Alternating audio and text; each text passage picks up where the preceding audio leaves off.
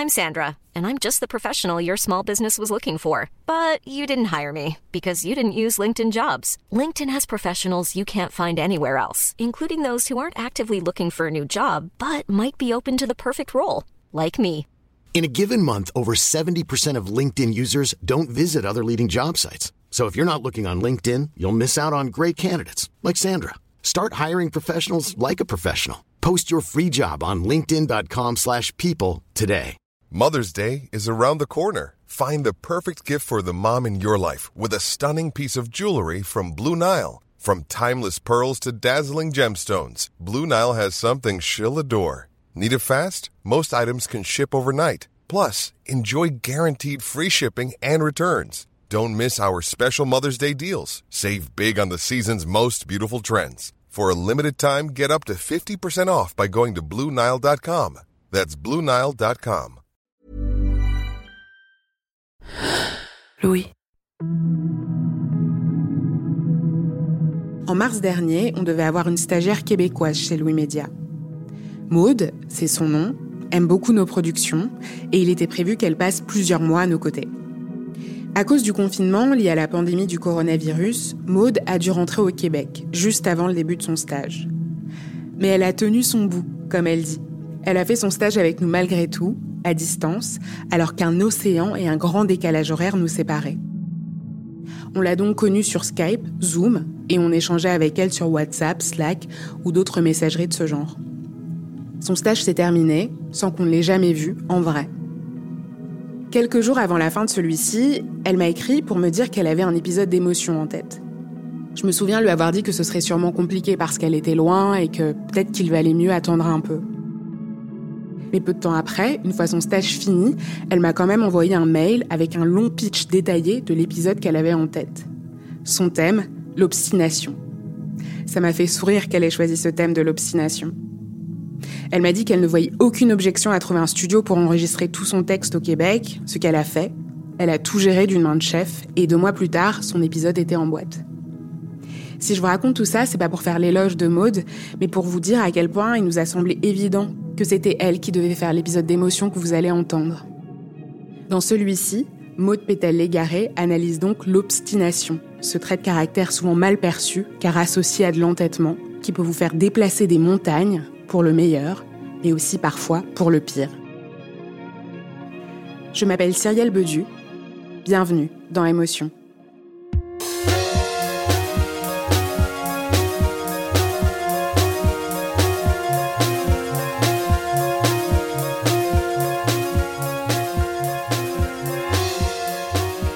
Devais résumer mon adolescence en une phrase, c'est ma mère qui me dirait, à la suite de vifs échanges entre mes deux grandes sœurs et moi, arrête de t'ostiner. Au Québec, parce que oui, je suis québécoise, une personne qui est obstinée, elle s'ostine. C'est une ostineuse ou un ostineux. Mais chez nous, c'est aussi synonyme d'entêtement. Après quelques recherches, j'ai réalisé qu'on a gardé la même prononciation qu'au Moyen Âge. Lorsque la lettre B se retrouve entre un O et un S, elle est muette. Donc, on ne prononce pas le B quand on conjugue obstiné en forme pronominale. On dit je m'ostine, tu t'ostines, il, elle s'ostine, mais on garde quand même le B pour le mot obstination. Bref, ma mère me disait constamment arrête de t'ostiner, car je l'avoue, je suis une grande obstinée. Je suis la plus jeune de ma famille, donc j'ai toujours voulu montrer que j'étais mature. Je voulais toujours avoir raison. Mais derrière cette carapace d'ado, je sais tout, j'avais très peu confiance en moi. Mon entourage a toujours cru que j'allais devenir avocate à cause de mon entêtement. J'en ai même perdu des amis. J'étais incapable d'avoir une discussion sans vouloir avoir raison.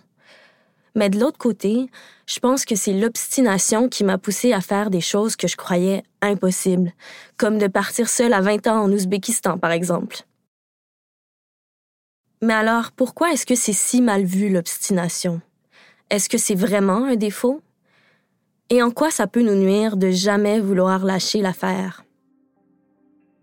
Dans l'ouvrage L'obstination, question de caractère, coédité par les éditions Plomb et France Culture, la philosophe Adèle Van Riet définit l'obstination comme un trait de caractère qui désigne l'insistance excessive dont un être humain fait preuve pour obtenir ou réaliser ce qu'il a en tête. L'insistance excessive. Cette répétition acharnée est propre à l'obstination, m'a précisé Amélie Saïda. Elle est psychologue, clinicienne et co-auteure du livre L'anxiété apprivoisée. Souvent, l'obstination, c'est s'entêter à répéter un même comportement, des mêmes pensées, sans forcément nécessairement observer le résultat. On manque de souplesse un peu dans l'obstination. L'image qui me vient là aussi en le disant, c'est un peu l'idée de, comme la métaphore entre une règle puis un ruban. Si j'essayais de, je sais pas moi, faire mon tour de taille avec une règle, vous savez, les règles traditionnelles de 30 cm qui sont rigides, ben, ça ne sera pas très utile ou efficace. Versus si j'utilise un ruban de couture qui est beaucoup plus flexible, ben, ça va être beaucoup plus facile. J'ai l'impression que s'obstiner, c'est comme on y va beaucoup avec des règles. Il faut, des je dois, il faudrait que, je devrais. Fait qu'on se permet pas différentes possibilités, contrairement à un ruban où on s'ajuste continuellement selon les obstacles qui se présentent euh, en soi, dans notre environnement. Alors, l'obstination, c'est de répéter des actions, mais en étant rigide, en manquant de souplesse. C'est plutôt négatif donc. Ça me fait penser à une anecdote. Quand j'avais 14 ans, mon école a organisé un échange interculturel au Mexique. On a passé l'année à préparer ce voyage. On a fait des levées de fonds, on a suivi des cours d'espagnol, on échangeait avec nos correspondantes mexicaines. Mais à cette période, je n'écoutais pas les professeurs. J'en faisais toujours à ma tête. Je n'arrivais pas à suivre les règles, je voulais suivre mes règles. Au point qu'avant le départ, mes parents ont été convoqués par la direction. Maude n'ira pas au voyage parce qu'elle s'ostine trop. On ne peut pas prendre le risque qu'elle n'écoute pas les consignes de sécurité. Toute ma classe est partie et moi, je suis restée à Montréal, penaude, déçue, mais surtout frustrée contre moi-même. Pourtant, quand j'étais jeune, on m'a souvent félicité pour mon obstination, mais dans ces cas-là, on parlait plutôt de persévérance. Je me suis donc demandé quelle était la différence entre la persévérance et l'obstination. Est-ce que c'est la même chose? on voit un côté peut-être beaucoup plus honorable à la persévérance. Hein. Il y a quelque chose euh, de dire, euh, j'ai une valeur, j'ai un, objectif que je veux atteindre et je vais persévérer, je vais continuer en dépit de l'adversité. Ça nous permet de s'approcher de quelque chose qui est important pour nous, même si on rencontre des difficultés. Il y a quelque chose de beaucoup plus flexible, beaucoup moins rigide que l'obstination. Hein. On s'ajuste selon le contexte. Donc, dans l'obstination, je pense que justement, il y, a, il y, a, un manque de flexibilité psychologique parce qu'on va continuer, même si on n'a pas le résultat.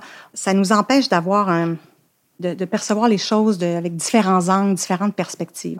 C'est un peu comme un, cheval qui garde ses œillères, puis on voit pas tout l'éventail de possibilités. Donc, quand on persévère, on est flexible et face aux obstacles, on n'hésite pas à changer de direction. Mais quand on s'obstine, par contre, comme moi, quand j'étais ado, impossible de prendre un chemin différent. On porte des œillères. C'est cette rigidité qui m'a empêché de partir au Mexique. Quand on parle d'obstination, cette métaphore de l'animal qui porte des œillères revient souvent. Même le philosophe français Michel de Montaigne l'utilise dans son troisième livre des essais publiés au XVIe siècle.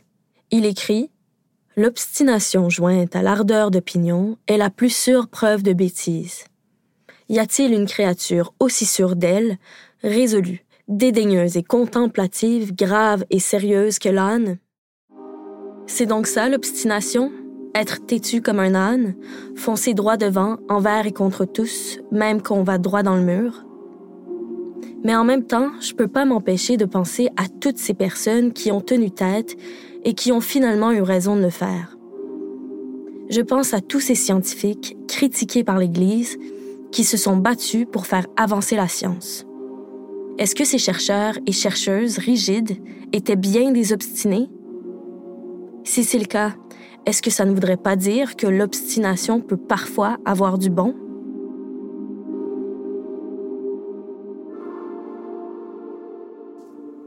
Pour le savoir, j'ai discuté avec Yves Gingras.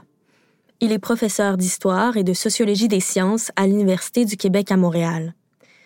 Selon lui, en science, l'obstination est valorisée, voire recherchée. Parce que si tous les scientifiques abandonnaient leur théorie dès la première critique, la science n'avancerait jamais. L'obstination scientifique, c'est de dire qu'on a une hypothèse, bien que les gens la trouvent probablement pas réaliste ou même farfelue. La conviction nous amène à travailler malgré les obstacles, les ricaneries, la marginalité. Quand une théorie résiste aux critiques, elle est robuste. Donc, si quelqu'un abandonne une théorie aussitôt que la moindre critique, ben, à ce moment-là, il va abandonner assez vite et souvent trop vite.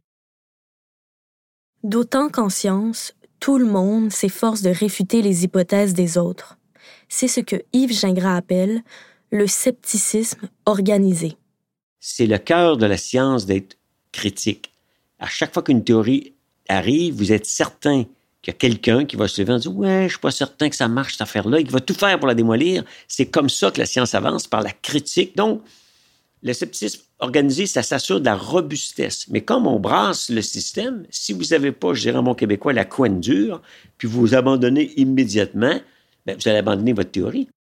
L'expression québécoise avoir la couenne dure, ça veut dire avoir les nerfs solides. Et plusieurs scientifiques, comme Albert Einstein, ont dû avoir la couenne dure pour faire face aux critiques qui voulaient démolir leur théorie c'est grâce à leur obstination qu'ils ont réussi à faire des découvertes révolutionnaires. Albert Einstein arrive en 1905 avec une théorie qui s'appelle la théorie de la relativité.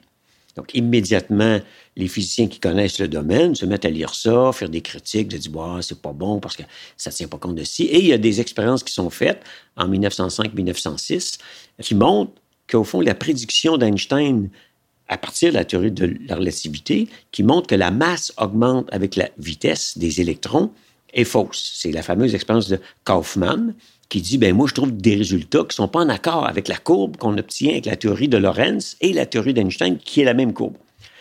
Ce qui est intéressant, c'est qu'ici, vous avez Lorentz, qui est un grand physicien très connu, qui regarde ça, il essaie de trouver une erreur dans l'expérience, parce que lui, il croit à sa théorie, mais il s'aperçoit que, bon, finalement, l'expérience est bien faite. Donc, lui, il dit, OK, euh, bon, ben, ma théorie n'est pas bonne. Donc, lui, il persévère pas, il s'acharne pas. Einstein, la même année, 1905-1906, il regarde l'expérience de Kaufmann, il dit oui, je comprends pas trop pourquoi ça marche pas.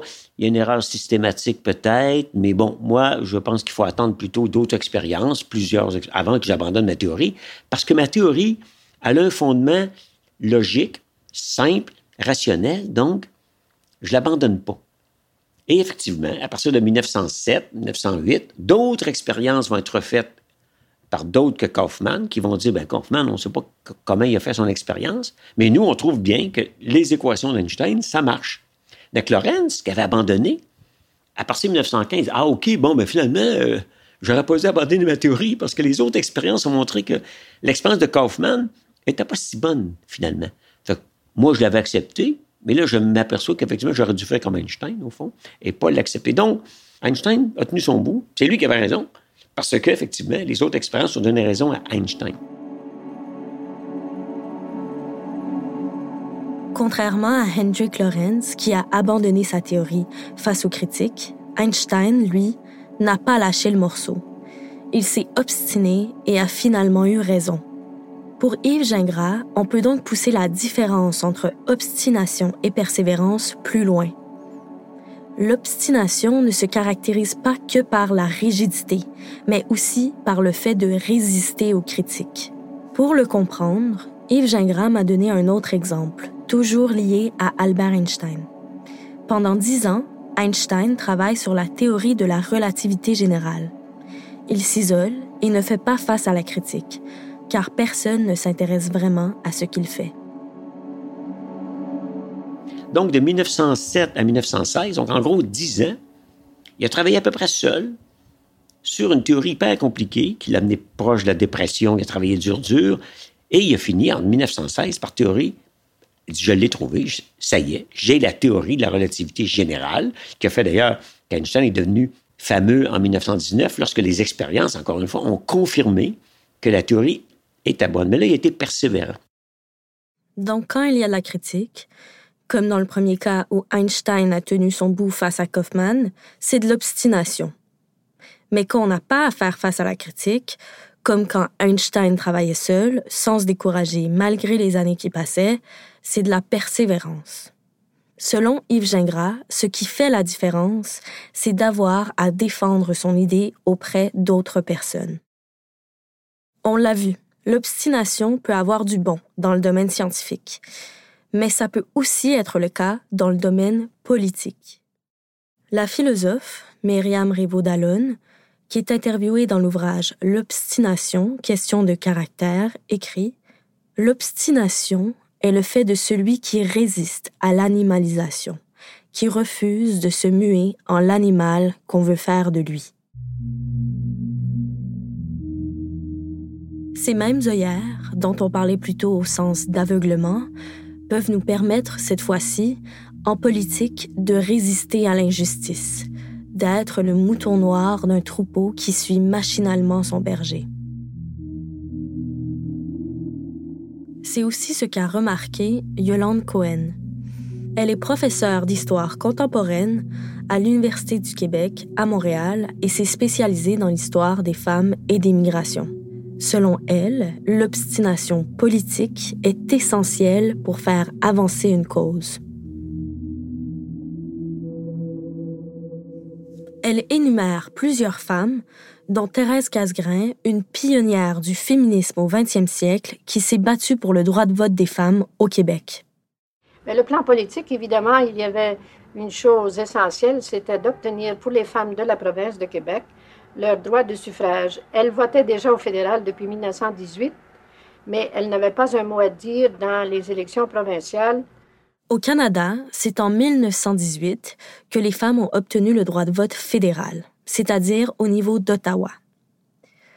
Mais c'est bien plus tard, en 1940, qu'elles ont pu voter au niveau provincial, c'est-à-dire à l'Assemblée nationale du Québec.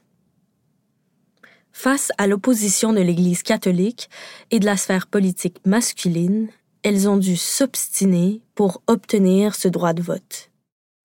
En fait, elles réagissent à la rigidité de ces stéréotypes qui sont portés sur elles par une euh, égale rigidité, finalement.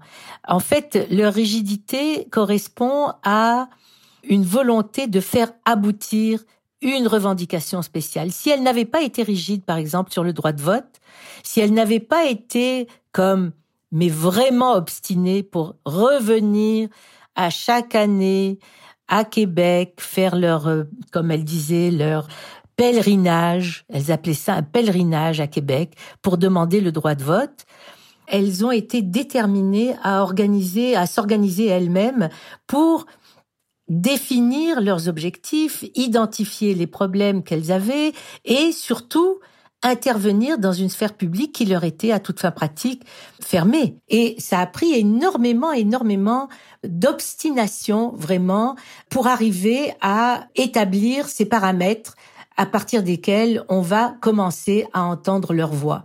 Donc, toutes ces femmes-là ont eu énormément de courage pour sortir des assignations de genre qui étaient très très rigides. Les assignations de genre, c'était toi, tu restes chez toi et tu ne parles pas de toutes ces choses-là. Et c'était vraiment ça qu'il fallait qu'elles transgressent. Et elles l'ont fait, elles l'ont fait à leur manière, des fois de manière révolutionnaire, des fois de manière euh, simplement en, écrivant, d'autres fois en, en, faisant des pétitions, d'autres fois. Donc chacune à sa manière a défini un espace pour les femmes c'est beaucoup d'obstination en politique. Hein.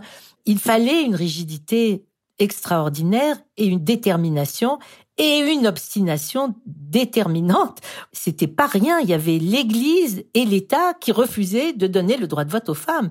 Ce n'est pas quelque chose d'anodin ce qu'elles ont obtenu. Alors aujourd'hui, on dit oui, le droit de vote a été octroyé aux femmes, mais non, les femmes ont obtenu le droit de vote pour elles. Dans le cas des femmes québécoises, ça a pris plus qu'un acte de courage ponctuel, mais une résistance perpétuelle. Et pour la philosophe Myriam Révaud-Dallon, c'est justement ce désir qui se réalise dans la durée et cette capacité à mener un projet à long terme qui fait de l'obstination une forme de vertu. Le combat politique doit s'inscrire dans la durée. Mais rappelez-vous, l'obstination est un concept ambivalent. Elle peut être à la fois positive, en politique par exemple, comme pour l'obtention du droit de vote pour les femmes au Québec, ou en sciences, lorsqu'elle permet des avancées technologiques, mais elle peut aussi être nuisible pour soi et pour les autres. C'est ce que rappelle Yves Gingras. L'obstination scientifique, qui est pourtant encouragée, peut aussi se trouver sur un terrain glissant. Si on ne fait pas attention, elle peut rapidement se transformer en acharnement. Il y a beaucoup d'exemples qu'on peut donner de cet extrême là, qui va du côté négatif de gens qui deviennent euh, obsédés par leur théorie, alors que toutes les critiques qui viennent de partout disent, bon, ça fait 12 fois qu'on fait ça dans 14 laboratoires, euh, on n'est pas capable de reproduire vos résultats. Donc là, c'est une forme d'acharnement irrationnel. Ces scientifiques qui refusent de laisser tomber leur théorie sont souvent exclus de la communauté scientifique. C'est ce qui est arrivé aux chercheurs derrière la très médiatisée théorie de la fusion froide en 1989. Ces deux chimistes, Pons et Fleischmann, qui découvrent que avec une petite éprouvette, de l'eau euh, lourde et une batterie de 3 volts, on fait, au fond, ce qu'on appelle de l'électrolyse de l'eau, en fond. C'est pas compliqué, hein, c'est très simple. C'est de la chimie de base et de la physique de base. Eux, ils disent non, il y a de la fusion nucléaire à l'intérieur du palladium, qui est le métal qu'ils ont utilisé. C'est comme une grosse éponge. C'est du métal, mais qui est spongieux, dans le sens qu'il absorbe l'eau. Il absorbe tellement l'eau que les atomes d'hydrogène se fusionnent. La fusion froide, c'était très intéressant parce que la fusion nucléaire, c'est quelque chose qui, du moins actuellement, hein, se passe à des températures de millions de degrés. La seule place où il y a de la fusion, c'est dans le soleil. Hein, qu'il fait chaud là-bas. Si ça avait fonctionné, on aurait une source d'énergie à peu près infinie et presque gratuite. Donc, comme on dit, c'est trop beau pour être vrai. D'où le fait que les scientifiques se sont dit, on va vérifier ça. Donc là, vous dites, hey, la fusion froide, ça se fait dans une éprouvette à 10 cents avec une batterie de 2 volts. C'est révolutionnaire. Surtout qu'il n'y a pas de déchets radioactifs. Donc les gens sont mis à délirer là-dessus, à tel point qu'à la bourse, le palladium, qui est le métal qui absorbe l'hydrogène, sa valeur en bourse a augmenté exponentiellement. Il y en a qui ont fait de l'argent à la bourse en misant sur le palladium. Parce que si la fusion froide avait été effectivement vraie, le palladium se serait vendu énormément, donc sa valeur aura augmenté. Les physiciens regardent ça, on dit, mais vous comprenez absolument rien à la physique, c'est impossible. Donc, ils disent, oui, mais nous, on mesure bien ça. Donc, les laboratoires euh, MIT, les grands laboratoires du monde, en Angleterre, disent, ben nous, on refait vos expériences correctement et on trouve pas ça, ça marche pas. Eux ont continué des années de temps. Ils ont même quitté les États-Unis pour un laboratoire dans le sud de la France en disant, non, non, la fusion froide, ça marche, ça marche. Donc, c'est devenu un peu un scandale parce que eux, Pons et Fleischmann ont resté convaincus toute leur vie. Donc, il vient un temps où s'acharner devient irrationnel. Et à ce moment-là, la communauté scientifique cesse de vous critiquer. Donc, le scepticisme organisé, ça fonctionne tant qu'on reste dans les règles de la rationalité. Mais quand quelqu'un a une, une, tendance psychologique de ne pas admettre l'erreur, il va prendre une tangente qui va le rendre exclu de la communauté scientifique. Et là, on parle vraiment d'acharnement, scientifique, on s'acharne sur des choses, on dit ça marche pas, ça fait 40 fois qu'on le teste, abandonne ça, passe à autre chose. Hey, I'm Ryan Reynolds. At Mint Mobile, we like to do the opposite of what Big Wireless does. They charge you a lot, we charge you a little. So naturally, when they announced they'd be raising their prices due to inflation, we decided to deflate our prices due to not hating you. That's right. We're cutting the price of Mint Unlimited from $30 a month to just $15 a month. Give it a try at mintmobile.com slash switch. $45 up front for three months plus taxes and fees. Promo for new customers for limited time. Unlimited more than 40 gigabytes per month. Slows. Full terms at mintmobile.com.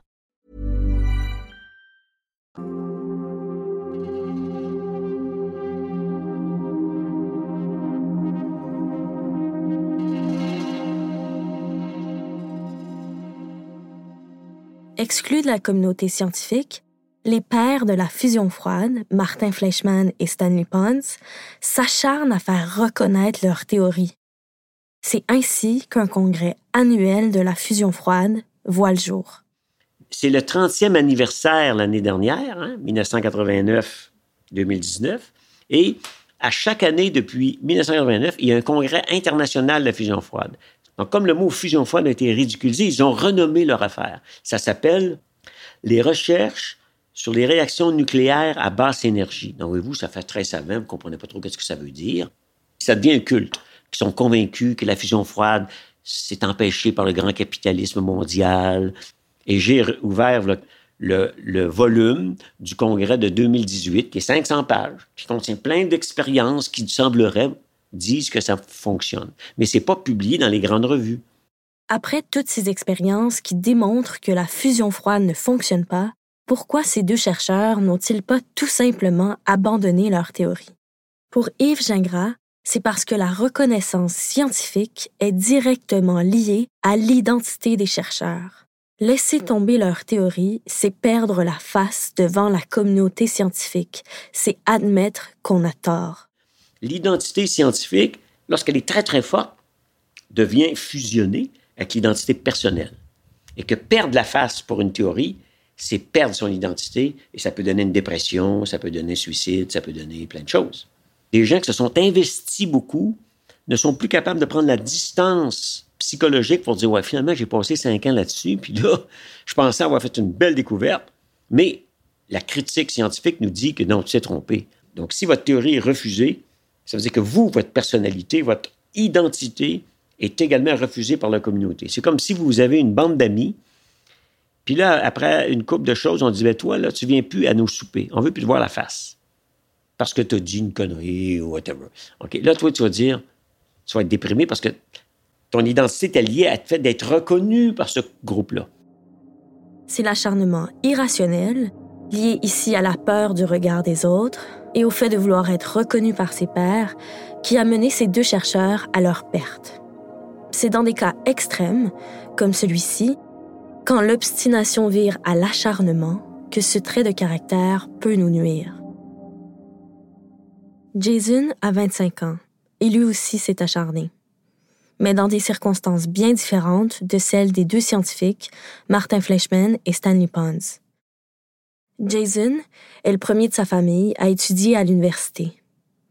Il s'est récemment rendu compte qu'il s'était acharné pendant plusieurs années à suivre une filière qui ne lui plaisait pas du tout, ce qu'il regrette amèrement aujourd'hui. Tout avait pourtant bien commencé. Pour Jason, le chemin semblait tout tracé. Petit, il adorait bricoler, concevoir des objets, découvrir de nouvelles choses. Pour sa famille, cela ne fait aucun doute. Il deviendra ingénieur. Il fait de brillantes études, puis il entre à l'université pour entamer une formation en ingénierie. Je rappelle, ma mère, elle était, contente pour moi, mais en même temps, elle était triste parce qu'elle savait que j'allais quitter le nid familial. Dans l'autre côté, mon père, lui, était vraiment fier de moi. Il dit Bon, le fils va à l'université, il va, se passer une carrière euh, dans un domaine qui est, euh, qui un peu regardé, euh, ça, c'est un certain cachet. C'est les gens qui vont là, ils vont avoir un bon emploi, c'est du monde qui travaille fort, donc il était fier de moi. Tout le monde est certain que je vais aimer ça moi, je me dis, bon, à ce moment-là, si tout le monde est certain que je vais aimer ça, je vois pas pour quelle raison j'aimerais pas ça. Puis la première journée, en fait, c'est le, le, dimanche. Il est 7 heures le matin, on, nous dit d'avance, euh, présentez-vous tôt. Euh, on fait les activités d'intégration à l'université, sur le campus. Après ça, on fait visiter les locaux, on fait visiter le campus. Puis on nous accueille en nous disant, bon, ben, pour votre premier projet d'études, euh, vous allez construire un robot j'étais aux anges. J'étais prêt à, affronter tout ce qu'on allait m'envoyer.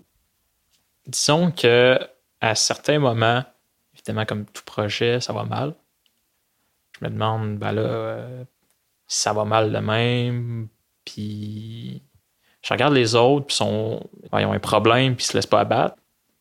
Souvent, une philosophie dans la vie que je me dis, même quand ça va pas bien, faut que tu sois capable d'aimer ça, parce que souvent dans la vie, ça va mal aller. Ça va pour tout. Ça va pour un couple, pour euh, un emploi, pour euh, peu importe. Puis, c'est une des premières fois que je me suis dit, j'aime pas ça. Puis je commence à douter.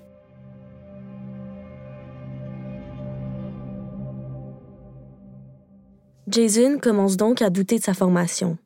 Il voit que les travaux ne le stimulent pas autant que ses camarades, les exercices l'ennuient, il se demande s'il a fait le bon choix mais il continue malgré tout.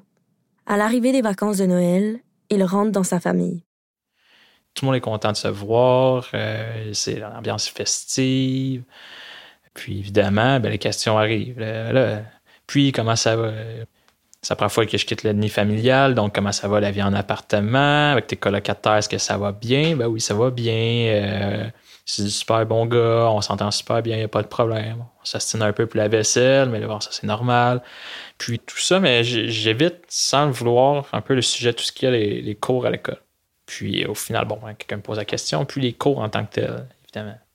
Sur le même air d'aller, en fait, ben ça va bien, euh, je réussis bien au résultat. Euh, mon cousin m'a dit, ben t'as l'air vraiment passionné, je suis vraiment content pour toi. Ça m'a fait tilter un peu je m'étais toujours dit que j'allais pas douter, que j'allais pas. Euh, le chemin est tracé, la trail est faite, j'avais pas euh, à me poser de questions. Puis là, je ah, ah, le chemin est peut-être plus ordinaire que je pensais. Puis après ça, en revenant justement de tout le bon temps que la famille, ben là, on passe sur les. On retourne à l'école, on retourne à travailler. C'est là que dans certains cours, ça va moins bien. Je me demande pourquoi. Puis ça revient à ben je ça m'intéresse pas. Pourquoi est-ce que pourquoi est-ce que je m'efforcerais à faire quelque chose que j'apprécie pas? Je détestais ça amoureux.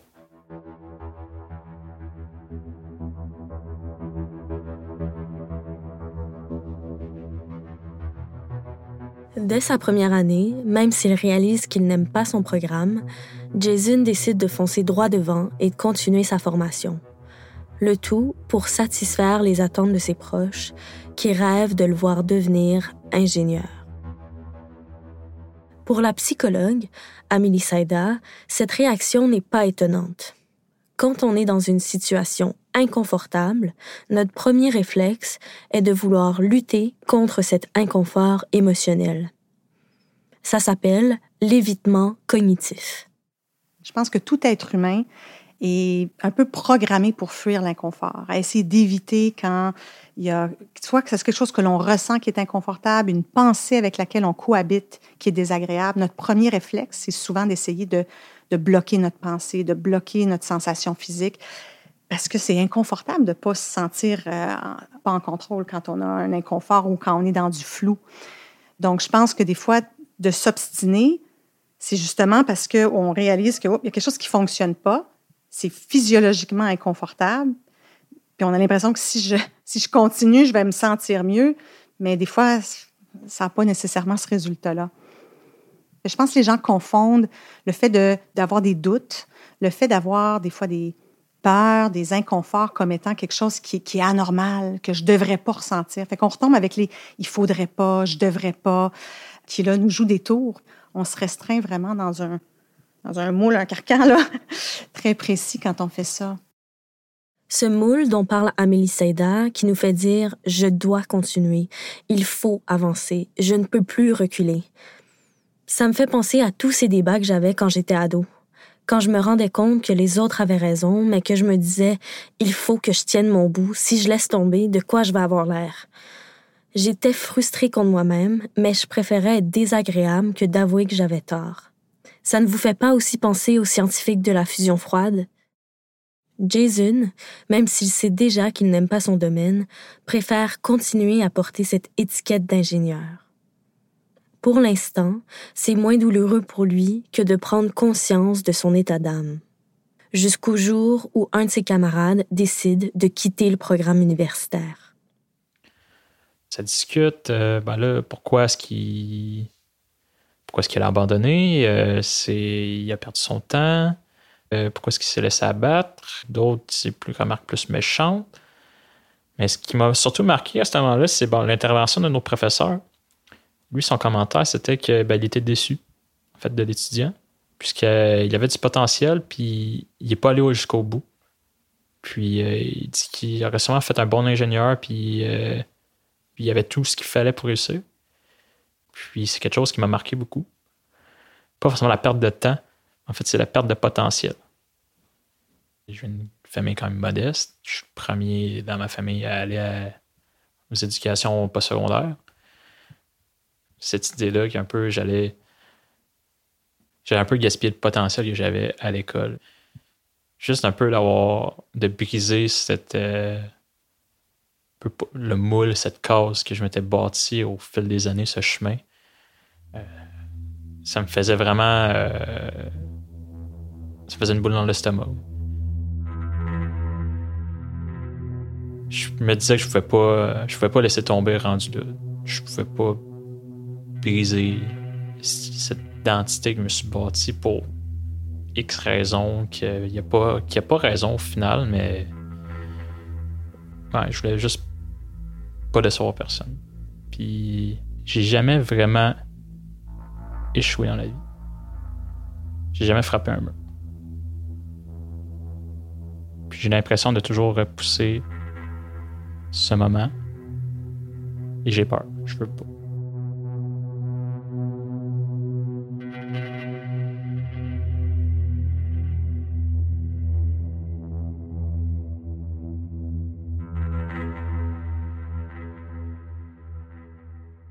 Avoir le vent noué, être stressé, s'isoler et vouloir étouffer ses incertitudes pour ne pas décevoir, c'est ce qu'a connu Jason. Et quand notre objectif premier n'est plus de réussir pour soi, mais par peur de décevoir les autres, on peut en être sûr, c'est de l'obstination. Je pense que les gens confondent vulnérabilité et puis faiblesse. Euh, tendance à penser que quelqu'un qui est confiant euh, va jamais douter, va jamais avoir des peurs, va jamais avoir d'incertitudes. Donc, la vulnérabilité, souvent, c'est perçu comme justement comme quelque chose de faible, alors qu'au contraire, c'est quelque chose d'extrêmement courageux. C'est d'être ouvert à se laisser ressentir de l'inconfort émotionnel tout en allant de l'avant. C'est beaucoup plus courageux d'agir avec de l'inconfort, de faire un changement avec des doutes qu'en absence de doute. Pourquoi, dans le fond, c'est dans quel but? Est-ce que c'est pour avoir raison à tout prix? Est-ce que c'est parce que je continue parce que j'ai peur du changement, j'ai peur de l'inconnu, j'ai peur des conséquences de faire autre chose? Parce que notre tête, souvent, c'est comme un peu une, machine à popcorn. ça fait pop, pop, pop, pop. Il y a toutes sortes d'idées, puis on en, va s'en rendre compte seulement quand on a vraiment mal à la tête. Ça fait des heures qu'on s'inquiète de quelque chose ou qu'on a euh, un inconfort. C'est là qu'on tombe dans un mécanisme de lutte. Jason a lui aussi mal à la tête, mais il continue sa formation coûte que coûte. Une fois ses études terminées, il devient ingénieur, mais n'aime pas son métier, comme il s'y attendait. Il doit cependant rembourser sa dette étudiante qui s'élève à 50 000 dollars, soit plus de 32 000 euros au fil des années, tellement une, euh, une cause, une, une attente qui s'est bâtie. Je m'obstine à pas, à pas changer de chemin. Jason a le sentiment d'être dans une impasse. Mais comment aurait-il pu faire pour changer de direction au bon moment? Comment savoir si on s'obstine pour de bonnes raisons? Pour Yves Gingras, tout est une question d'équilibre. C'est toujours un équilibre difficile à trouver. Lorsque ça fait longtemps qu'on travaille sur quelque chose, il y a un double jeu. Plus vous avez mis d'énergie, donc de temps, plus vous allez peut-être avoir peur d'abandonner. Vous écoute, j'ai mis 10 ans là-dedans. Au lieu de dire, ben non, là, ça fait trois ans. C'est un peu comme un investissement à la bourse. Vous dites, ben là, je mets de l'argent, je mets de l'argent là-dedans. je commence à en perdre, à en perdre. Il faut arrêter. Il faut dire, OK, j'arrête d'investir là. On ne peut pas dire, j'ai investi un million, m'en remettre un million. Non, ça veut dire que tu vas perdre deux millions. Si tu as perdu un million, tu arrêtes. Tu dis pas, ben, on va me remettre un million. C'est comme les joueurs, là. Ils ont perdu un million, hein, ils jouent aux cartes, puis ils vont mettre un autre million. Non, non, non, il faut arrêter. Les, les coûts en terrain, sunk cost dans la théorie euh, économique. Les coûts du passé, il faut les oublier. rationnellement, il faut arrêter. En économie, la théorie des sunk costs dont parle Yves Gingras, ce sont les coûts irrécupérables. Ça me fait penser à une personne qui a mis cœur et âme dans son entreprise et qui, même si elle voit qu'elle va s'effondrer, continue malgré tout d'investir. C'est bon aussi pour les couples qui restent ensemble par peur d'avoir gaspillé des années et par peur de l'inconnu. Et repensons aux chercheurs de la fusion froide ou au parcours de Jason. Les coûts irrécupérables sont les années d'investissement professionnel, intellectuel et émotionnel. Ça me fait penser à mon père, qui était entrepreneur et qui est pourtant lui aussi obstiné. Je dois tenir ça de lui. Il m'a toujours dit que quand on dirige une entreprise, il est bien plus courageux de savoir changer de direction que de continuer à couler. Pour la psychologue Amélie Saïda, pour ne pas se trouver dans l'impasse dans laquelle se trouve Jason, il faut déjà éviter d'utiliser le terme abandonner. Elle a même un truc pour nous aider à nous rendre compte du moment où on peut basculer vers l'acharnement. C'est l'acronyme du ROC. R, comme je ralentis, au lieu d'agir sur l'impulsion. O, comme j'observe, ce que je ressens dans mon corps comme sensation physique, ce que je ressens dans mon cœur comme émotion, et ce que je me dis dans ma tête. Et C, comme choisir, pour mieux choisir la direction que je vais prendre. Qu'est-ce que je ressens à l'intérieur de moi? Qu'est-ce qui se passe? Qu'est-ce que je ressens comme sensation? Est-ce que je me sens bien? Est-ce que je me sens inquiet? Est-ce que je, que je ressens des doutes? Se permettre cet espace. Il faut peut-être pas nécessairement mariner dans de l'inconfort, mais au moins se permettre quelques instants pour observer qu'est-ce qui se présente avant de prendre une direction. Juste se poser un peu plus de questions sur si je continue dans telle ou telle direction, je le fais pourquoi?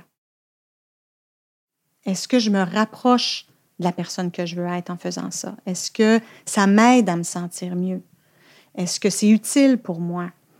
On ne prend pas assez le temps, on le fait juste par habitude, par mécanisme automatique. Des fois, on n'a pas le temps de ralentir puis se poser ces questions-là. Je pense qu'on gagnerait à, à prendre ce temps-là.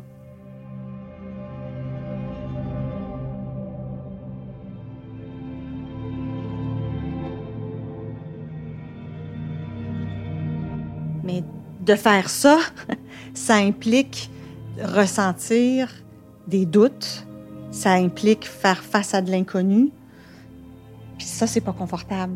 Fait que des fois, on va juste continuer dans quelque chose qu'on connaît parce que c'est connu, c'est pas ce qu'on veut, ça n'a pas le résultat qu'on souhaite, c'est désagréable, mais c'est un terrain qui est connu. Aujourd'hui, sans s'en rendre compte, Jason est à la deuxième étape de la technique du rock d'Amélie Saïda. Il a ralenti pour comprendre comment il en était arrivé là et observe maintenant ce qu'il ressent. Sa prochaine étape, choisir. Dès qu'il aura assez d'expérience dans le domaine de l'ingénierie, il souhaite se tourner vers l'enseignement. Ce que j'aurais à conseiller, c'est d'arrêter de penser avec sa tête, de se trouver des défaites, toujours trouver des raisons pour pas suivre son intuition. De nos jours, je trouve qu'on dit souvent qu'il faut penser avec notre tête. Parce que c'est un monde sérieux, puis c'est difficile, mais je pense qu'on devrait écouter notre cœur plus souvent.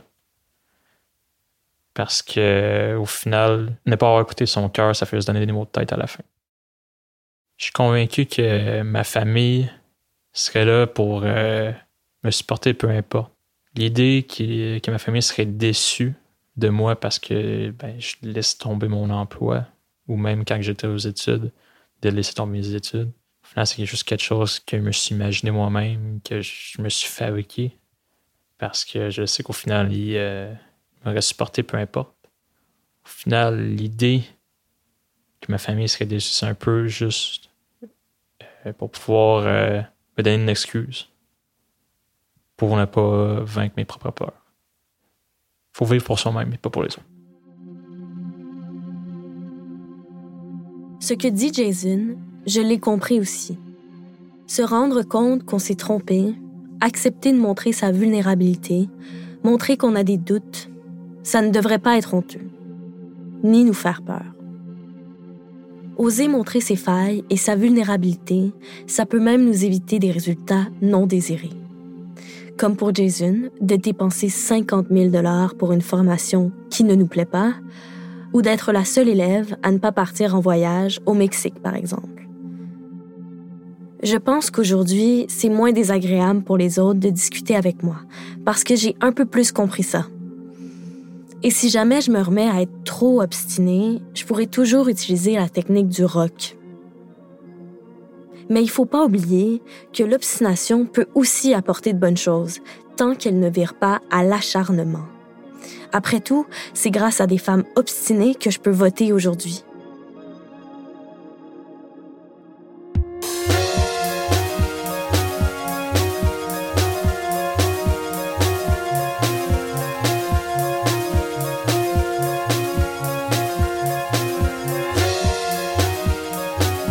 Vous venez d'écouter Émotion, un podcast de Louis Média. Suivez-nous sur Instagram et sur Twitter, at Émotion Podcast, émotion avec un S. Maude Pétel-Légaré a réalisé cet épisode sur l'obstination. Merci à toutes ces interlocutrices et à tous ces interlocuteurs de lui avoir accordé de leur temps. Vous retrouverez leurs œuvres et leurs références sur notre site louismedia.com. J'étais en charge de la production et de l'édition de cet épisode. Bastien Lamour, du studio Syllab à Montréal, s'est occupé de l'enregistrement. Charles de Cilia a fait la réalisation et la musique. Jean-Baptiste Aubonnet était en charge du mixage et Nicolas Degélis a composé le générique d'émotion. Marion Girard est responsable de production de nos podcasts, Maureen Wilson est responsable éditoriale, Mélissa Bounois est à la direction des productions et Charlotte Pudlowski est directrice éditoriale. Émotion, c'est un lundi sur deux, là où vous avez l'habitude d'écouter vos podcasts, iTunes, Google Podcasts, SoundCloud, Spotify ou YouTube. Vous pouvez nous laisser des étoiles et nous laisser des commentaires. Et si cet épisode vous a plu, parlez-en autour de vous. Et si vous aimez Émotion, vous aimerez peut-être nos autres podcasts, comme Travail en cours, le Book Club, Entre ou encore Le Petit Dernier, Passage, qui est un podcast d'histoire vraie qui questionne notre point de vue. Bonne écoute et à bientôt.